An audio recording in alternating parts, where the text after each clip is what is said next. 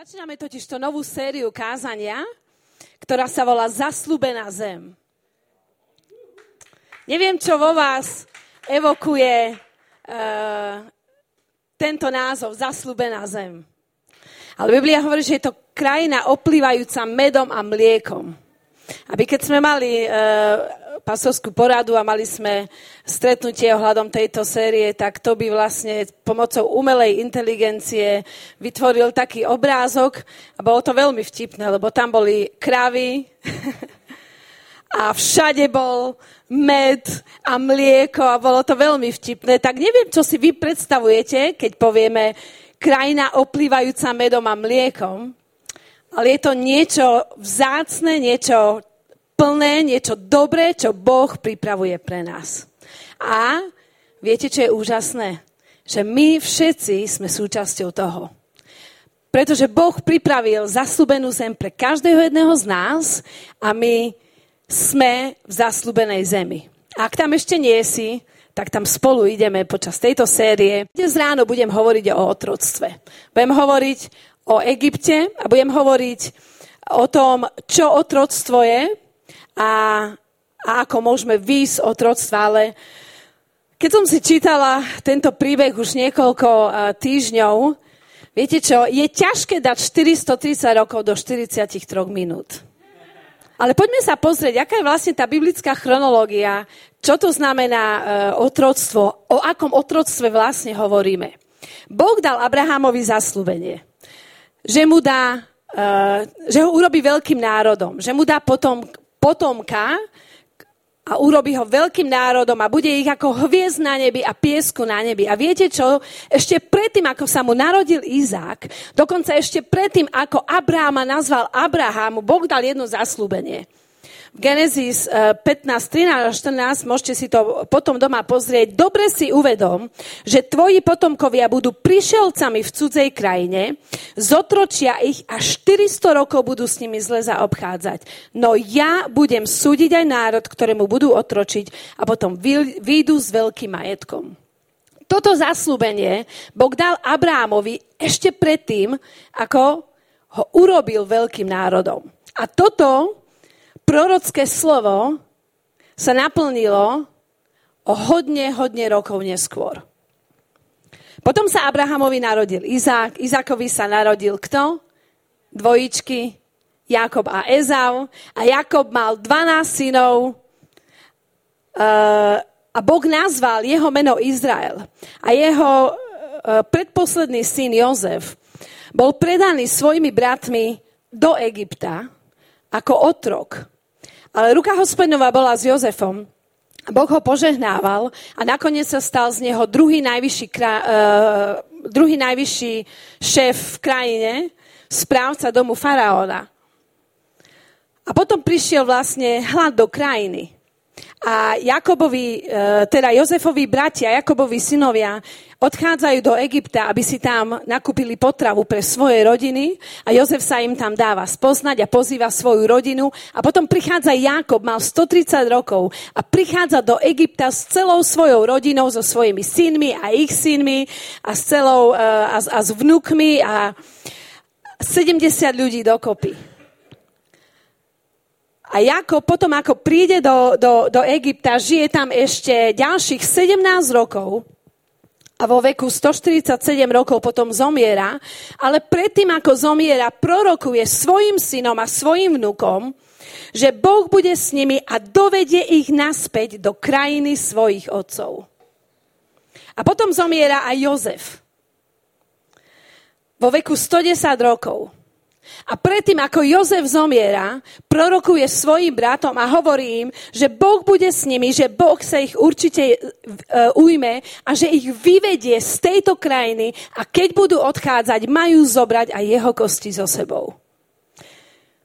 Toto sú prorocké slova, ktoré Boh dal izraelskému národu. A potom si čítame ďalej Exodus 1, 8 až 14 verš. Medzi tým v Egypte nastúpil nový král, ktorý o Jozefovi už nevedel. Povedal svojmu ľudu, keďže izraelský ľud je početnejší a mocnejší než my, uvážujme, ako sa voči nemu rozumne zachovať, aby sa nemnožil, lebo v prípade vojny by sa pridal k našim nepriateľom, bojoval by proti nám a odišiel by z krajiny. Preto nad ním ustanovili dozorcov, aby ho trápili ťažkými robotami. Stával pre faraóna zásobovacie mesta, Pitom a Ramzes. Čím väčšmi ho však utláčali, tým väčšmi sa rozmnožoval a rozrastal. A egyptiania sa priam desili Izraelitov. Preto ich týraním zotročovali. Život im strpčovali ťažkou prácou s hlinou a tehlami, donúcovali ich konať polné a rozličné roboty. Izraelský národ Boh požehnal. Izraelský národ sa rozmohol, mohutneli. Bol to silný národ, zdravý národ, požehnaný národ. Ale ako sa tento národ dostal do otroctva? Ako sa z toho národa zrazu stali otroky, otroci? Inak otrok po slovensky znamená dieťa. A my keď, sme tam, my keď tam chodívame každý rok, vždy sa nám to veľmi páči. Lebo oni povedia otrok a volajú svoje dieťa. Ale u nás to tak neplatí. Slubujem, že v našej rodine naše deti nie sú naši otroci. Takže aká je vlastne vstupná brána do otroctva? Áno, Izraeliti žili v Egypte, ale oni tam neprišli ako otroci. Oni tam prišli ako Božie deti, ako Boží zasľúbený, vyvolený národ, ako slobodný. Viete, čo je zaujímavé? Zaujímavé je, že všetci egyptiania boli otroci. Pretože keď Jozef vládol uh, pod faraónom a prišiel hlad, tak všetci vlastne egyptiania chodili k Jozefovi a kupovali si obilie. A keď im došli peniaze, tak prinášali svoj dobytok a keď už nemali ani dobytok, nemali čo predať, tak, tak e, platili svojimi poliami a svojim majetkom a samým sebou. A Biblia hovorí, že, Biblia hovorí, že celý egyptský ľud sa dostal do otroctva, do vlastníctva faraóna. Takže v podstate Izraelci boli slobodní, ale egyptiania boli otroci. Ako je možné, že izraelský národ sa stal otrokmi egyptianov? Izraelci boli slobodní a Boh ich požehnal. A chcem ti povedať, že Boh nikdy nezamýšľal otroctvo pre svoj národ. Otroctvo nikdy nie je Boží zámer pre jeho ľud, pre jeho deti. Boží zámer je, aby sme boli slobodní, aby sme boli spasení, aby sme vykúpení boli, aby sme žili naplno Boží zámer a život, pre ktorý nás stvoril. Ale Izraelci sa stali otrokmi egyptianov. Ako sa to mohlo stať? Aj napriek tomu, že izraelský ľud bol mohutnejší, bol väčší, bol početnejší ako egyptský ľud. Ako je možné, že potom ten egyptský ľud si podmanil izraelský národ za otrokov? Ako je to možné? Ako? Okolnostiami? Ťažkou robotou a nútenými prácami? Egyptiania ich nenávideli. Biblia hovorí, že nenávideli ich, pretože Izraelci boli pastieri a pastieri sa hnusili otrokom, e, sa hnusili egyptianov. Pastieri stád sa hnusili e, egyptianov. A tretia vec, egyptiania sa ich desili. A strach a des je veľký manipulátor. Boh nikdy nehovorí jazykom strachu, ale strach produkuje kontrolu a produkuje manipuláciu. A toto všetko, tie okolnosti, tá ťažká robota, tie nútené práce, to fyzické týranie a utláčanie, tá nenávisť od egyptianov a ten strach a manipulácia, toto všetko začalo meniť mentalitu izraelského národa. Toto všetko sa postupne dostávalo do ich mysli. A my vieme, že mysel je boisko. Všetko to trápenie a všetok ten útlak od egyptianov postupne sa vyrývalo do mysli izraelských ľudí, izraelského národa, Božia, Božieho národa a vyrývalo do ich mysli mentalitu a identitu otrokov. Ich prostredie útlaku a ich prostredie trápenia ich naučilo uvažovať, myslieť a konať ako otroci. A vybudovali si vo svojej mysli a vo svojom správaní a vo svojom uvažovaní, vo svojich spôsobov hradby, ktoré tam išli z generácie na generáciu, na generáciu, na generáciu po 400 rokov. Viete, Jozef prišiel do Egypta a predali ho ako otroka, ale on mal inú mentalitu.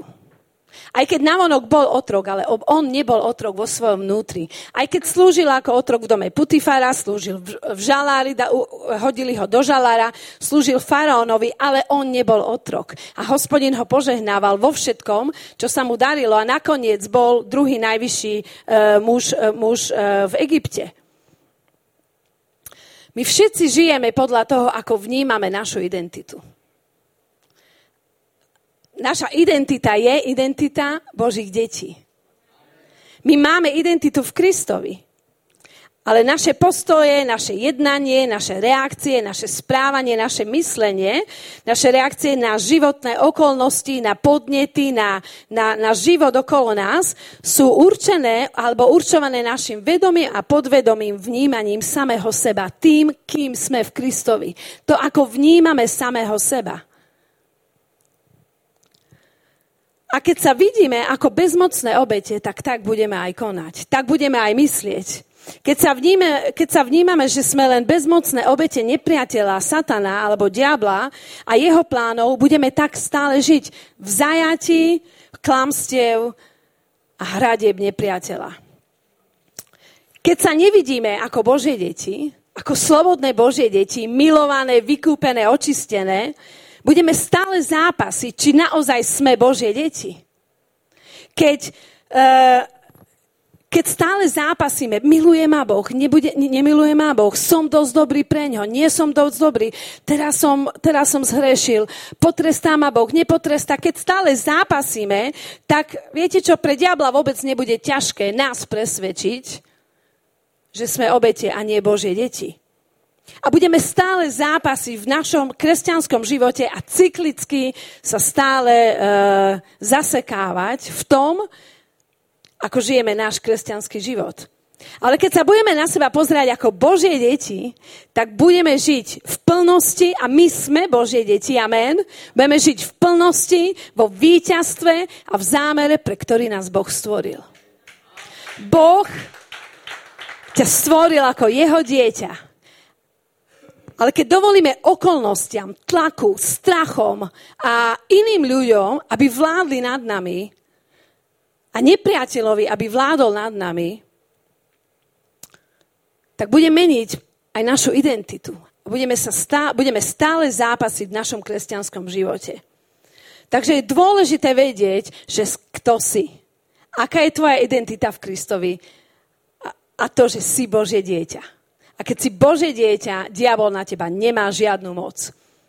A potom Biblia ďalej opisuje také určité znaky otroctva, e, ktoré boli veľmi viditeľné v izraelskom národe. Niektoré e, teda sú fyzické, niektoré duševné, niektoré boli duchovné. A ja vám ich len tak skúsim e, dať do takých bodíkov. Zotročenie ťažkými bremenami vykonávali nútené práce, týranie, trápenie, utláčanie, opakované cyklické zaseknutie sa, smrť, snaha o zastavenie života ďalšej generácie. Vieme, že to, čo faraón robil, je, že sa zlákol a bál sa, izraelské, že izraelský národ sa rozmáhal a rozkázal, faraón rozkázal, že každé dievča majú nechať žiť, každé dieťatko, bábetko, dievčatko a každé bábetko, ktorý sa narodí ako chlapček, majú zabiť. Ale izraelské babice to odmietli robiť a Biblia hovorí, že Boh ich požehnal a dal im potomstvo. A potom, e, potom vlastne faraón vydal ďalší príkaz, že všetkých novonarodených chlapcov majú hodiť do, do, do Nílu. Diabol sa vždy zast- snaží zastaviť život pre ďalšiu generáciu. Ale Boh je Bohom generácií. On je Boh Abraháma, on je Boh Izáka, on je Boh Jakoba, on je Boh ďalšej generácie. A on chce dať život pre ďalšiu generáciu. Ale viete čo? Úprimne, diabol robí toto aj, aj teraz. Častokrát novonarodené deti sú vzaté svojim rodičom, ale eh, kvôli potratom, e, kvôli rôznym interrupciám. Diabol sa vždy chce, zasta- vždy chce zastaviť život pre ďalšiu generáciu, ale Boh je Boh života. Boh je Boh života a, a verí v ďalšiu generáciu. Preto aj my veríme v naše deti, v našich vnúkoch. Veríme vo vás, mladí ľudia, ktorí ste dnes ráno tu, pretože Boh vo vás verí a Boh má pre nás plán. Boh je Bohom ďalšej generácie. A tá smrť bola znakom otroctva a neskutočného trápenia pre izraelský národ. A potom ďalej Biblia hovorí, že boli tak utláčaní, že neboli schopní počúvať Mojžiša a Boha a ich duch bol zovretý pre trápenie. Neboli schopní počúvať Boha a jeho slovo. A sústredili sa len na seba a len na to svoje trápenie duchovná slepota, život bez budúcnosti, bez nádeje do budúcnosti. Neschopnosť vidieť Božie zaslúbenia, neschopnosť vidieť Božie plány. Mali mentalitu otroctva, nemali slobodnú vôľu, nemali hodnotu v očiach samých seba, ale aj v očiach egyptianov. Nemali žiadnu hodnotu. A z toho vlastne e, sa cyklicky rodili ďalšie veci pre ďalšie generácie. Neodpustenie, hnev, beznádej, zúfalstvo, hriech. A išlo to takto 400 rokov. 400 rokov. A bolo to tak hlboké, že aj keď ich Boh už vyviedol z Egypta, stále mali mentalitu otrokov. To boisko je v našej mysli, lebo možno fyzicky my nežijeme v otroctve, ale tu stále môžeme mať nejaké návyky otro, otrokov alebo mentalitu otrokov, mentalitu chudoby, mentalitu smrti. A Boh to chce zlomiť, pretože to nie je jeho plán pre jeho deti. Boží zámer nikdy nie je otroctvo. Poďme ďalej, Exodus 2, 23 až 25. Po, dlho, po dlhšom čase egyptský král zomrel. Izraeliti však stále stenali a kričali pod ťarchou nútených prác. Ich volanie o pomoc v otroctve vystupovalo k Bohu. Boh počul ich nárek a spomenul si na svoju zmluvu a s Abrahamom, Izákom a Jakobom. Zhliadol na synov Izraela a vzal to na vedomie. Boh mal svoj plán a konal, aj keď to možno navonok nebolo vidieť, Boh nebol ignorant voči svojmu ľudu. Boh to videl. Boh to počul. Volanie o pomoc prišlo k nemu do neba. Narodil sa Mojžiš práve počas éry smrti, keď matky museli hádzať svojich synov do Nílu, práve vtedy sa narodil Mojžiš. Boží plán záchrany pre izraelský národ a predobraz pána Ježiša Krista. O 80 rokov neskôr sa Mojžišovi Boh zjavuje v horiacom kre. Mojžiš sa narodil, ale 80 rokov to trvalo, kým Boh k nemu prehovoril. A Boh jedna, niekedy nerozumieme, prečo to muselo trvať 80 rokov. Ale veríme, že Boží plán nikdy nezlyhá. A že Božie, Boh je dokonalý v svojom časovaní a v svojom pláne. A Boh sa mu zjavuje v, e, horiacom kre, môžete si o tom prečítať e, v 3. kapitole knihy Exodus a zjavuje sa mu svojim menom a hovorí mu som, kto som. Som, kto som. Som, kto som. To je jeho meno. Ja som. To sa nedá ani obsiahnuť. Ja som, kto som. A Boh prehlasuje, že videl a počul trápenie egyptianov, že zostúpil Biblia hovorí, že zostúpil, aby vyviedol národ z Egypta, z otroctva a aby ich doviedol do zasľubenej zeme, ktorá oplýva e, medom a mliekom, krajina, ktorá je dobrá, ktorá je požehnaná, o ktorú sa Boh stará. Ale najprv ich musel vyviesť, aby ich niekam mohol doviesť.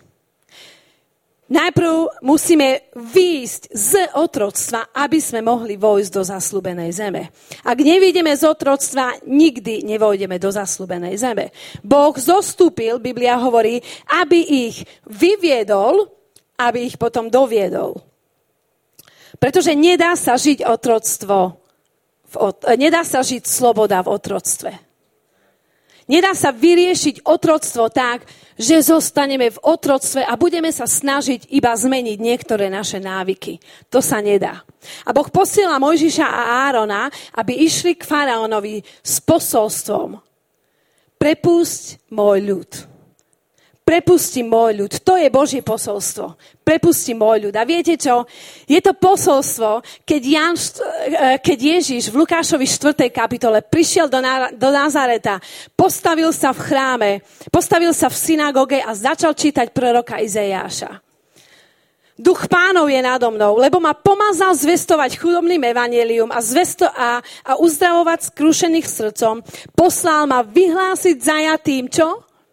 Prepustenie, slepým vrátiť zrak a utláčaných prepustiť. Toto je Božie posolstvo. To je Božie posolstvo, ktoré Boh dal Mojžišovi a Áronovi pre faraóna a pre izraelský národ. To je Božie posolstvo, ktoré Ježiš prehlasoval v synagóge. To je Božie posolstvo na nás. Prepusti môj ľud. Diabol nemáš právo držať môj ľud v zajatí. Môj ľud je povolaný žiť v slobode. Toto je Božie posolstvo pre teba dnes ráno že ako Boží národ si, ako Božie dieťa si povolaný žiť v slobode a diabol ťa musí prepustiť. Pretože Ježiš je víťaz. A Ježiš, keď to prehlásil, chceli ho ukameňovať. Keď Mojžiš a Áron prišli k faraónovi s týmto posolstvom, prepusti môj ľud, stretli sa s obrovskou opozíciou. Mali duchovný stret s vládcom tmy. My vieme, že náš Boh nie je proti telu a krvi, Efežanom 6 hovorí, ale proti vládcom a, a, a mocnostiam, tmy a, a tak ďalej. Mojžiš a Áron išli k faraónovi a faraón nereprezentoval len fyzického vládcu Egypta, ale, ale faraónová osoba v Biblii reprezentuje diabla a satana. Nepriateľa, ktorý drží ľud v zajati a nechce ho prepustiť. A to posolstvo, s ktorým tam Mojžiš išiel, bolo prorocké, duchovné posolstvo. Prepust môj ľud. Diabol, nemáš právo držať Boží ľud zajati. To bolo posolstvo z neba. To je posolstvo, s ktorým Ježiš prišiel na túto zem. Viete čo? A faraón čo urobil? Povedal, jasné, chodte. Faraón sa snažil všemožnými spôsobmi oklamať, manipulovať, zastrašovať Mojžiša a Árona a celý národ, len aby ostali ďalej v zajati. My musíme vedieť, že hlas nepriateľa je klamstvo, manipulácia, zastrašovanie. Boží hlas je pokoj, láska, je, je, je pravda, Ježiš je pravda, pravda je osoba. Boh nikdy nehovorí hlasom strachu, hlasom manipulácie, hlasom, hlasom zastrašovania, hlasom klamstva. Ježiš je pravda, pravda je osoba. A takisto musíme vedieť, že všetko, úplne všetko, čo diabol povie, je klamstvo.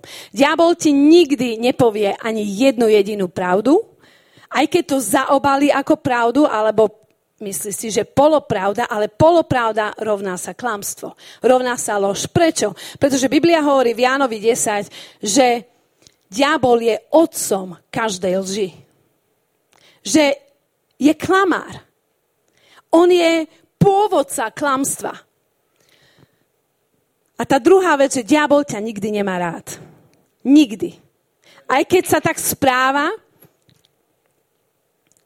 nikdy ťa nemá rád. 2. Korintianov hovorí, že a nie div, 11. E, kapitola 14 až 15, a nie je div, veď aj sám Satan sa tvári ako aniel svetla. Nie je to nič prekvapujúce, ak sa jeho služobníci tvária ako služobníci spravodlivosti. Ich koniec bude primeraný ich skutkom. Nepriateľ pre teba nezamýšľa nič dobré, ale Boh pre teba zamýšľa budúcnosť a nádej, budúcnosť a Božie zámery nad tvoje očakávanie. A my potrebujeme vedieť, presne ako Miško dnes ráno čítal, hlas dobrého pastiera.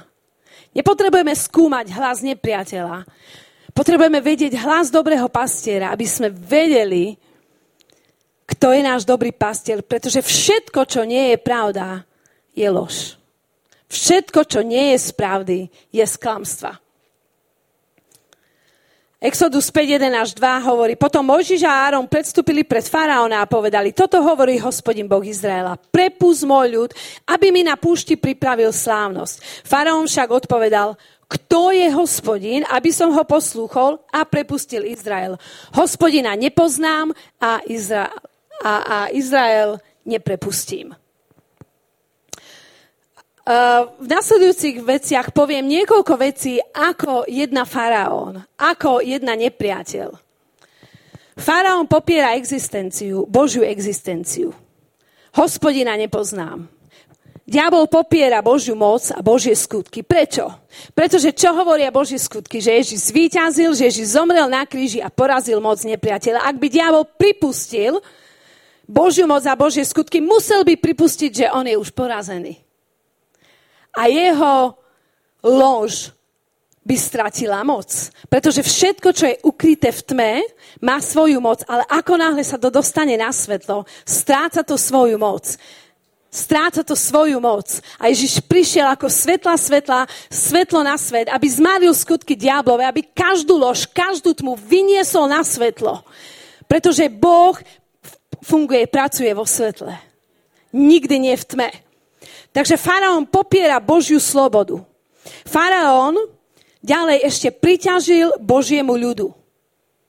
Izrael nepripustím a, dokon, a, a rozkázal, aby priťažili Božiemu národu, aby tie tehly za ten deň, ktoré mali urobiť, na ktoré dostávali materiál a slamu, aby museli aj naďalej vykonať a vyrobiť ten istý počet tehál, ale museli ísť na poli a pozbierať si slamu prikázal vlastne e, priťažiť národu a situácia sa ešte viac horšila.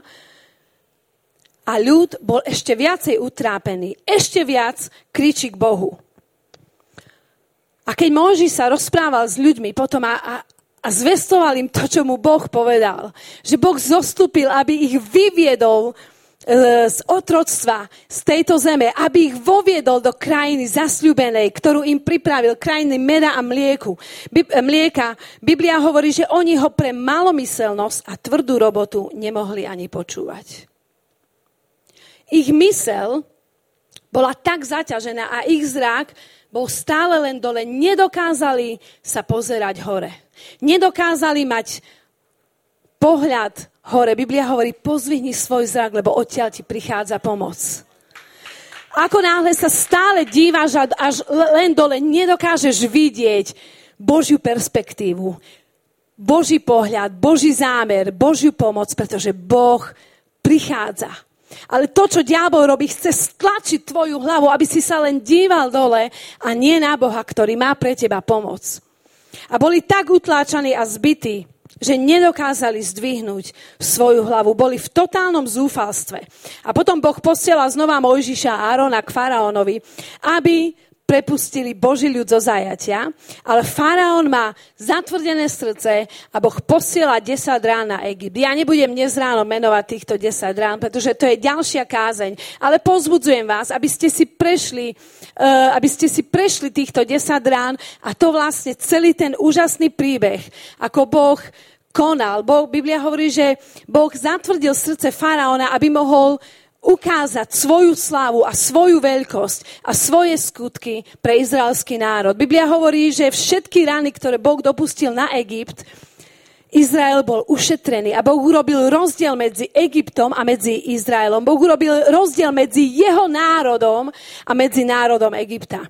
Prečítajte si to Exodus uh, od uh, asi uh, 4., 5., 6., 7. kapitoly až po nejakú 10. Urobte si taký čas a, a prečítajte si tento text. Takže faraón vlastne mal zatvrdené srdce a hovorí stále jazykom klamstva a jazykom manipulácie. Jeho ďalšia lož je zajtra. Mojžiš povedal, uh, kedy prepustíš, kedy sa mám za teba modliť, po tom, čo prišli kobylky. A faraón povedal, zajtra zajtra. Ale viete čo, faraónové zajtra nikdy nepríde. Nikdy. Diabol ti možno sa snaží nahovoriť zajtra. To nie sú tie novoročné predsavzatie, že zajtra začnem cvičiť. To vôbec nie je o tom. Zajtra. Zajtra. Ale viete čo, uh, hovorí Boh. Viete, aká je Božia reč? Božia reč hovorí dnes. Dnes. Dnes. Hebrejom 3, 7 až 8 hovorí dnes, keď počujete jeho hlas, nezatvrdzujte svoje srdcia. Boh nehovorí zajtra, Boh má pre teba dnešok. Boh chce zmeniť veci v tvojom živote dnes. Boh ťa chce uzdraviť dnes. Boh ťa chce oslobodiť dnes. Boh ťa chce vyviesť dnes. Neodkladaj rozhodnutie na zajtra. Zajtra si začnem čítať Bibliu, zajtra sa začnem modliť, zajtra prestanem fajčiť, zajtra budem slúžiť hospodinovi, zajtra budem spievať chvály, zajtra, uh, ja neviem, prestanem pozerať porno, zajtra, uh, zajtra odpustím môjmu nepriateľovi, zajtra si upracem postel. Nie, začni dnes.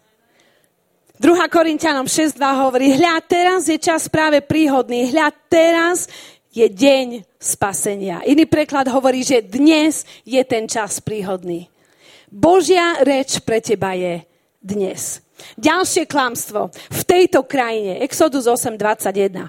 Vtedy faraón povolal Mojžiša a Árona a povedal, chodte a obetujte svojmu Bohu v tejto krajine. V otroctve. Iným slovom, ostaň tu v otroctve. Modli sa v otroctve. Veď slúžiť môžeš aj v otroctve. Len žiadna zmena. Nič nezmeň. Ostan, žiadne radikálne riešenie. Nemusíš nikam ísť. Ostan tu. Nie je ti dobre? Môžeš predsa sa modliť aj tu. Môžeš ostať v otroctve. Môžeš v tvojom pohodli, v tvojej závislosti, v tvojej depresii, môžeš. Nemusíš nikam ísť tu, v tejto krajine. Ale tu nie je Boží plán. Boh zostúpil, aby vyviedol. Nie, aby národ ostal tam a Boh sa im zjavil tam a bol s nimi v tom otroctve a hladkal ich rany. Nie, Boh zostúpil, aby národ čo? Vyviedol von. Nie tu v tejto krajine. A Boh hovorí, mnohí mi slúžia v Egypte. V otroctve, ale ja to nechcem. Verím toto, že toto je niečo, čo Boh hovorí. Ja chcem, aby, aby mi moje deti slúžili v, sob, v slobode, v zasľubenej zemi, ktorú som im pripravil v plnosti Ducha Svetého.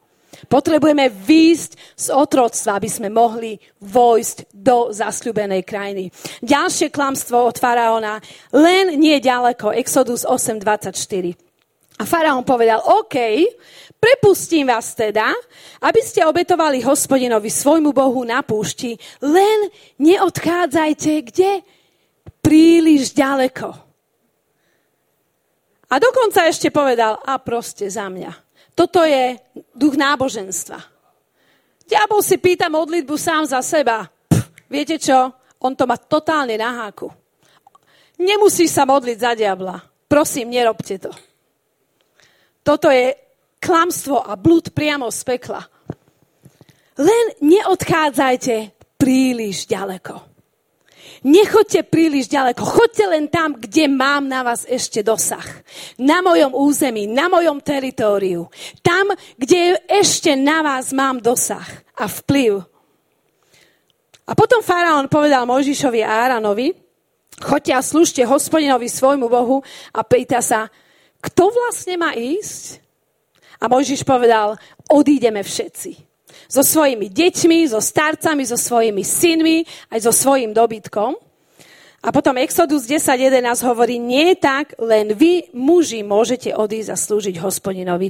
To ďalšie klamstvo je, že len muži. A toto nie je vôbec o feminizme muži a ženy. Viete, o čom to je? O tom, že Boh má e, slobodu pre celé rodiny že Boh má slobodu pre mužov, pre deti, pre starcov, pre, pre mladých, pre ženy, pre manželov, pre každého jedného. Pre, pre ďalšiu generáciu. A faraón hovorí, nie, len muži, nie ďalšia generácia, nie celé rodiny, ale viete, čo hovorí Boh? Jozua hovorí, vyvolte si dnes, komu budete slúžiť ja a môj dom budeme slúžiť hospodinovi. Toto je Božia reč. Diabol ti hovorí, stačí, keď len ty nemusíš, nemusíš sa modliť za svojich najbližších, Nestačí, že len ty chodíš do zboru. Na čo máte chodiť celá rodina? Nestačí, že len ty Boh ti dnes hovorí, vyvolte si dnes, komu budete slúžiť, ale ja a môj dom budeme slúžiť hospodinovi. Boh má spásu pre celú tvoju rodinu. Toto je Božia reč. A chcem to tak prorocky nad nami prehlásiť, pretože každý máme v našich, rodin, v našich rodinách ľudí, ktorí ešte nie sú spasení. Každý máme v našich rodinách ľudí, ktorí sú blízko nám a sú vzdialení od Boha. A dnes ráno to prehlasujeme nad našimi rodinami. Uver v Pána Ježiša a bude spasený ty aj tvoj dom. Takže nie len muži, ale celé rodiny. Celá ďalšia generácia. A potom faraón prichádza s ďalším klamstvom, s ďalším kompromisom. Exodus 10.24. Chodte, slúžte hospodinovi, nechajte tu len ovce a dobytok. Aj deti môžu ísť s vami. Zoberte si už aj starcov, aj ženy, aj mužov, aj deti, ale nechajte tu váš dobytok. A Mojžiš hovorí, že nie. Viete prečo? Dobytok a ovce izraelský národ potreboval, aby mohli priniesť obeď hospodinovi. Aby mohli slúžiť hospodinovi. Krv cápova baránkov totiž prikrývala hriech. A posvecovala národ.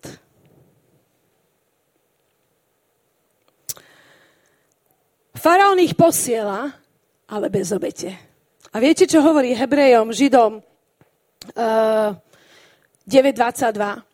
Bez, od, bez preliatia krvi nie je odpustenia. To, čo faraón sa snažil urobiť, je, aby išli, ale bez obete, bez preliatia krvi, bez toho, aby ich hriech mohol byť prikrytý, aby mohli byť zmierení, aby mohli byť posvedcovaní. Pretože vieme, že v starej zmluve, predtým ako Ježiš zomrel na kríži, hriech bol prikrytý cez krv oviec, baránkov a capov. A toto sa snaží diabol. Polovičné kresťanstvo, náboženstvo, bez radikálneho pokánia. Diabol sa snažil zastaviť paschu, pretože hneď v ďalšom kroku, v ďalšom, uh, v ďalšom, uh, v ďalšom dejstve, to, čo Boh robil, bolo, že izraelský národ slávil paschu. Prídeme k tomu za chvíľku. Faraón ich posiela, ale bez obete, bez preliatia krvi a bez preliatia krvi nie je odpustenie, Biblia hovorí. Diabol chce vždy zastaviť slobodu, pretože v krvi Kristovej je moc. V krvi Kristovej je moc, priatelia. V krvi Kristovej je moc. Je, v krvi Kristovej je moc pre odpustenie každého hriechu, pre výdenie z každej cyklickej veci, pre absolútnu slobodu, pre vykúpenie, pre odpustenie, pre zmierenie. Tam je moc v krvi Kristovej. A to, čo sa diabol snažil zastaviť, to, čo faraón sa snažil zastaviť, je, môžete ísť, ale bez spasenia, bez záchrany, be, ale aká to je sloboda bez Kristovej krvi? Žiadna. To je znova len ďalšie klamstvo. A viete čo, tu už ide do finule. Tu už ide do finále a odohráva sa posledné dejstvo. Deň spásy, deň záchrany prichádza. Exodus 12.2 hovorí, tento mesiac, a Boh hovorí, vám bude začiatkom mesiacov, bude vám prvým mesiacom v roku. Začína sa úplne nová sezóna, úplne nová éra v živote a v dejinách nie len izraelského národa, ale v dejinách každého jedného z nás. Pretože toto, čo sa začína, my aplikujeme do našej doby, doteraz, do, do súčasnosti, do dnes a reprezentuje to, ako, uh, ako nás Ježiš zachráni z, uh, zo sveta tmy a preniesie nás do sveta svetla, z kráľovstva tmy do kráľovstva svojho jediného syna. A toto sa začína, táto éra sa práve začína. A Boh hovorí, 10. dňa tohto mesiaca si každý rok, rod zaobstaráte baránka. Bez chyby, a bez vady. Počúvajte dobre. Ročného samčeka. Bez vady a bez chyby. Kto reprezentuje tohto baránka bez vady a bez chyby? Ježiš. Mohli ho vybrať z jahňat alebo z, kolia, e, z kozliat.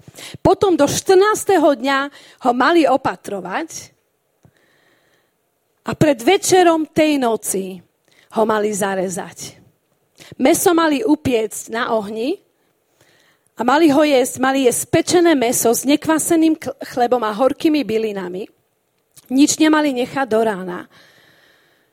Baránka mali jesť už tak, že boli pripravení na odchod. Ich nohy boli obuté, ich, ich, ich opasok zapásaný, pripravené, opásané bedra, sandále na, nohe, na nohách, palica v ruke, mali, mali byť pripravení na odchod. Pretože pascha, pascha vlastne znamená prekročenie. A krvou toho baránka, jahňatka, mali natrieť veraje ich dverí. Z každej strany, z boku, z vrchu a z hora. A, a, a, a, a, z, a z hora, áno, z obidvoch bokov a z hora. Barankovú krv mali navrie, natrieť na obe veraje dverí. Každého domu, v ktorom izraelský národ jedol veľkonočného baránka. A nikto nemal výjsť von z dverí svojho doma, domu. Pretože v tú noc. V tú noc. Pretože v tú noc, kým oni jedli baránka, kým oni slávili paschu, Boh zničil moc nepriateľa nad nimi. Boh zničil moc nepriateľa nad nimi. Exodus 12, 12 a 14. V tú noc prejdem cez Egypt a usmrtím v ňom všetko prvorodené od človeka až po dobytok. Nad všetkými egyptskými bohmi vykonám súd. Ja som Znova sa Boh zjavuje. Ja som, som, ktorý som. Ja som hospodin a vašim znamením bude krv na domoch, v ktorom bývate. Krv baránkova je našim znamením. Keď uvidím krm, krv, obídem vás, takže vás zhubná rana nezastihne, keď budem byť Egypt. Tento deň vám bude pamätným dňom, budete si ho pripomínať ako slávnosť na počes hospodina, budete ho sláviť z pokolenia na pokolenie ako väčšie ustanovenie. V tú noc, v tú noc, v tú noc, tá istá noc, keď Ježíš zomieral na kríži, v tú noc v tú noc Boží ľud slávil paschu. Ušetrujúce preskočenie, hospodinova slávnosť baránka. A ich znamením bola baránková krv na dverách ich domu. Pretože tam, kde bola krv, na verajách ich dverí, tam zhubca nemal právo vojsť. Priatelia, toto je tak silné. Toto je tak mocné. V krvi Ježišovej je moc je víťazstvo, je ochrana, je spása. A Exodus 12, 29 až 32 ďalej. Keď nastala polnoc, hospodin usmrtil všetkých prvorodených v Egypte od faraónovho prvorodeného syna, ktorý mal sedieť na jeho tróne až po prvorodeného zajaca, ktorý bol v žalári, ako aj všetko prvorodené z Egypta. V tú noc stal faraón, všetci jeho služobníci a všetci egyptiania, lebo v Egypte nastal veľký nárok. Nebol totiž dom, v ktorom by nebol mŕtvy. Možno si myslíme, že Boh je krutý. Ako mohol zabiť nevinných egyptianov? Veď nie všetci egyptiania mohli zabiť, eh, mohli za to, že faraón bol zlý. Potrebujeme pochopiť, že to je nepriateľ. A ak my nevyženieme nepriateľa, nepriateľ potom vyženie nás s nepriateľom nemôžeme mať žiadne zlutovanie. Pretože nepriateľ chce pre nás uh, iba jednu vec. Ježiš to povedal, čo je, čo, čo je misia diabla. Ničiť, kradnúť a zabíjať. Pokračujeme ďalej. Faraón ešte v noci zavolal Mojžiša a Áróna a povedal im, vstaňte, odíďte spomedzi môjho ľudu, vy a Izraeliti. Chodte slúžiť hospodinovi podľa svojej žiadosti. Vezmite si svoje ovce a dobytok, ako ste žiadali a chodte. Viete čo? Keď je tam krv baránková, tak tam už nepriateľ nemá nič iné, žiadnu inú možnosť, len ťa pustiť a utekať. Pretože v krvi baránkovej je víťazstvo. Pretože len cez krv baránka môžeme vojsť do slobody. Pretože len cez Ježišovi krv môžeme výjsť otroctva a vojsť do zasľúbenej zeme. Tam už diabol nemá žiadne iné klamstvo. Pretože pred Ježišom Kristom sa skloní každé koleno a každý jazyk vyzná, že On je Pán. Tam diabol stráca moc. Tam už žiadna manipulácia, žiadne zastrašovanie. Tam, kde je prelia, tam, kde bola preliata Ježišova krv. V Ježišovej krvi je moc. A naplnili sa všetky prorocké slova, ktoré Boh dal Abrahámovi, Jakobovi, Jozefovi. A ľud vyšiel slávne z Egypta a z otroctva slávny exodus. Ale nielen, že vyšli, oni neodišli na prázdno. Tak ako Boh Abrahamovi povedal, že vyjdete s veľkým majetkom. Na povel Mojžiša dokonca im egyptiania začali darovávať zlaté misky, strieborné a, a bohatstvo. Neodišli na prázdno. Bolo ich asi 600 tisíc peších mužov, okrem detí. Keď si to zrátame, že 600 tisíc mužov, 600 tisíc žien a možno ešte viacej detí, cca okolo 2 milióna ľudí. A Biblia hovorí, že išlo s nimi mnoho iného ľudu, obrovské stáda oviec a dobytka. Slávny exodus, slávny exodus z otroctva do zaslúbenej zeme. Exodus 12, 40 až 42 hovorí, Izraeliti bývali v Egypte 430 rokov. Po 430 rokoch presne na deň vyšli všetky hospodinové zástupy z Egypta. Bola to noc bdenia na počet hospodina, alebo noc ochrany hospodinovej, keď ich vyviedol z Egypta. Táto noc bude nocou bdenia na počas hospodina pre všetkých Izraelitov z pokolenie na pokolenie. Boží zámer je, aby sme žili v slobode.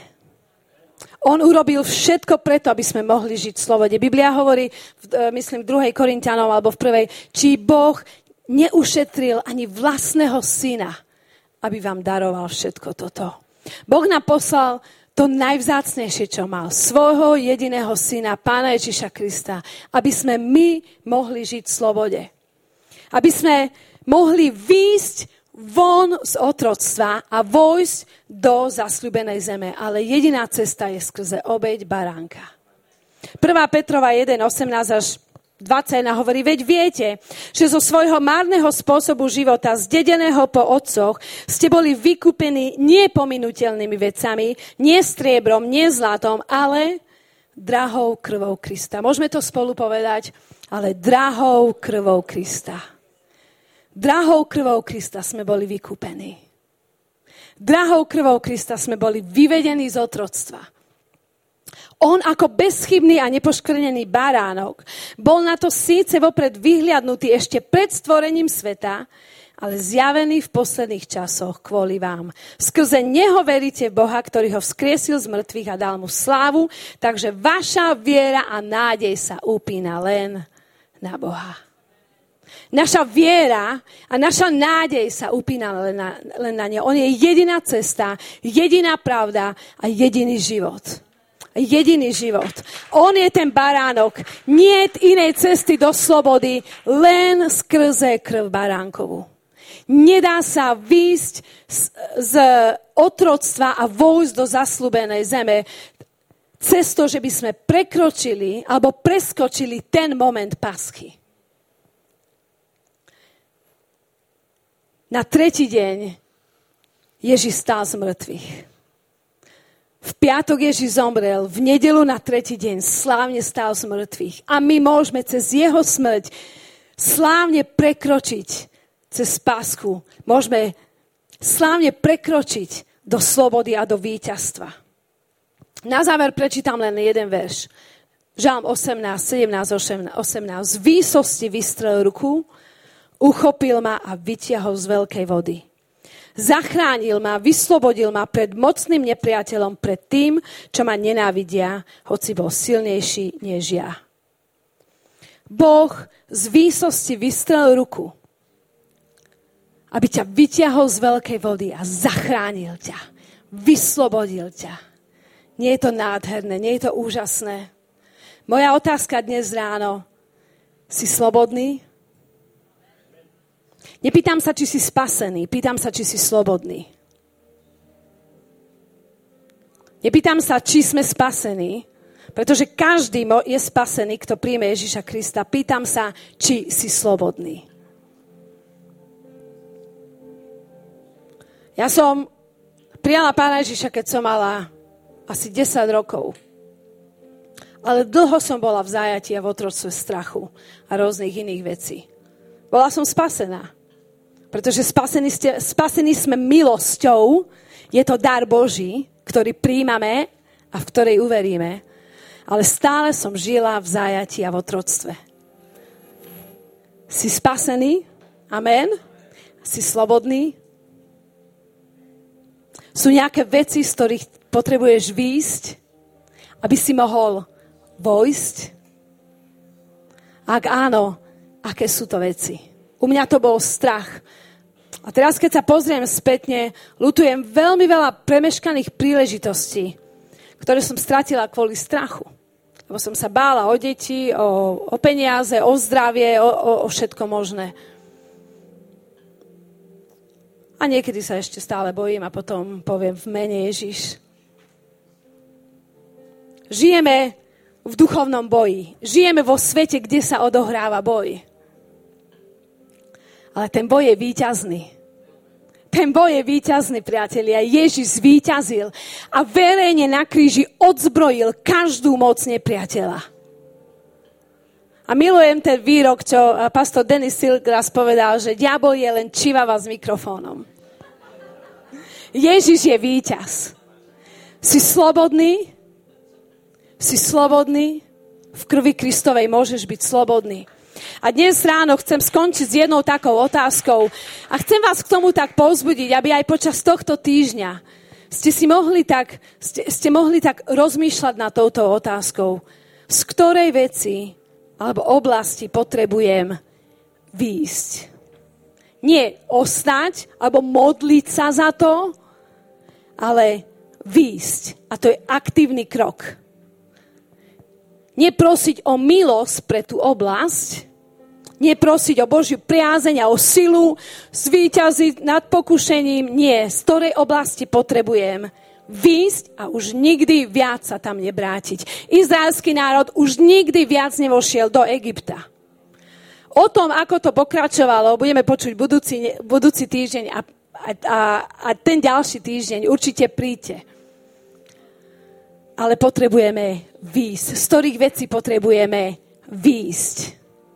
Akému klamstvu si veril? Aký hlas si počúval? Z ktorých vecí potrebuješ výjsť? Ak dovolíte, budem vás viesť spolu takým procesom výdenia. Ak sa môžeme teraz spolu postaviť. Ak, ak vieš, že máš nejakú takú vec vo svojom, vo svojom srdci, možno je to fyzická vec, možno je to duševná vec, možno je to nejaká duchovná vec, alebo je to možno nejaká uh, oblasť, ktorej vieš, že si tam zaseknutý. Daj si na to pár sekúnd, možno to instantne vieš. A ja sa modlím, aby Duch Svetý nám priniesol svoje svetlo na, na, na tieto veci aj v túto chvíľu. A budem vás viesť takým procesom výdenia. Tá prvá vec, rozpoznaj vstupnú bránu. Tak ako pre izraelský národ to bol útlak, to bol strach. To bola tá nenávisť, ktorou ich egyptiania nenávideli. A to začalo meniť ich mentalitu. Aká je vstupná brána Možno sú to veci, ktoré nad tebou niekto vyriekol. Možno tvoja rodina, alebo spolužiaci, alebo kolegovci, alebo ktokoľvek. Možno sú to rôzne slova a prehlásenia, alebo udalosti minulosti, ktoré sa ti stali. Rozpoznaj vstupnú bránu. Tá druhá vec, vyznaj to Bohu. Čiň pokania. Ja ako to hovorím, to vôbec nemusí byť dlhý proces. Boh robí veci dnes. A ja ako to hovorím, tak ty to hovor so mnou a komunikuj s Bohom. A ja vás tak chcem pozbudiť, aby ste sa modlili. Počas tohto, ako ja vás budem viesť, aby ste to vyznávali uh, Bohu. Môžete to povedať aj nahlas, nikto vás tu nepočuje. Môžete to povedať tak, aby vás, a Boh vás počuje. Vyznaj to Bohu a pros ho odpustenie, čiň pokánie z tejto veci, že si veril alebo verila klamstvo alebo nechala sa zastrašiť. A nechám znova pár sekúnd, aby ste mohli sa modliť túto vec. Pane, modlím sa, aby si nám odpustil, že sme počúvali hlas klamstva, hlas viny, hlas hamby, hlas odsúdenia, že sme počúvali slova možno od iných ľudí, a že sme dovolili, aby si tieto veci urobili hniezdo v našej hlave a začali meniť našu mysel. V mene Ježiš, my ti to vyznávame v túto chvíľu. A ten ďalší krok je zriekni sa týchto vecí. Ježiš, ja sa navždy zriekam týchto vecí, môžeš to povedať. Ježiš, ja sa navždy zriekam a, a pomenuj to konkrétne. Ježiš, ja sa navždy zriekam výrokov, ja sa, ja sa navždy zriekam strachu, ja sa navždy zriekam obav, obav, že nebudem dosť dobrý, že nebudem mať dosť, obav, že, alebo čokoľvek to je, vyznaj to náhlas Ježišovi. Zriekni sa tých vecí. Ježiš, ja sa zriekam. Halleluja. Pretože keď sa zriekame tých vecí, diabol na to prestane mať moc. A už to viacej v sebe ne, nedržíme. A ten ďalší krok je uvoľni. Uvoľni to a prevezmi autoritu v mene Ježiš. Ježiš povedal, že nám dáva autoritu šliapať po hadoch a škorpiónoch. Že nám dáva autoritu v mene Ježiš je moc. A teraz môžeš povedať, ja v mene Ježiš púšťam tieto veci. Ja v mene Ježiš prehlasujem nad sebou, že tieto veci nemajú vplyv v mojom živote, v mojej mysli, v mojej rodine, v mojej zdraví, v mojom zdraví, v mojom srdci. A povedz, Ježiš, v mene Ježiš sa toho zrieka, v mene Ježiš ti to dávam. A v mene Ježiš prehlasujem, že ty si môj pán. A že ja som očistený, očistená tvojou krvou. Ďakujem ti za tvoju krv, v ktorej je moc. A tá ďalšia vec, príjmi Ježišovi očistujúcu krv, aby ťa uzdravila, aby ťa obnovila.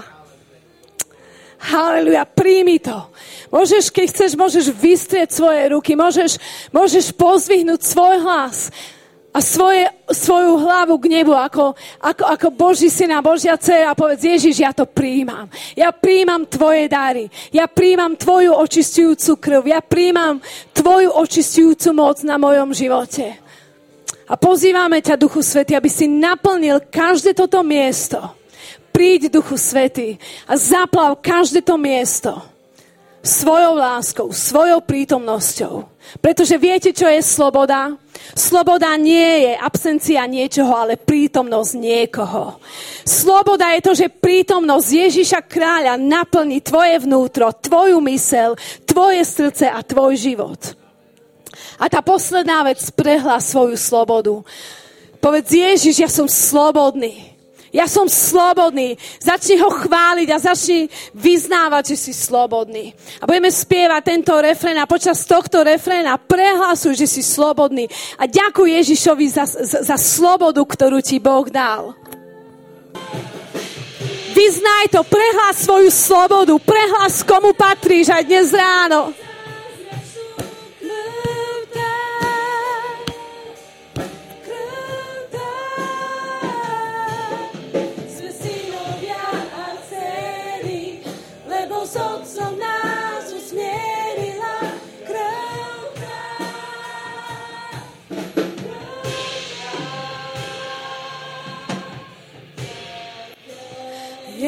Ježiš tebe spásu mám.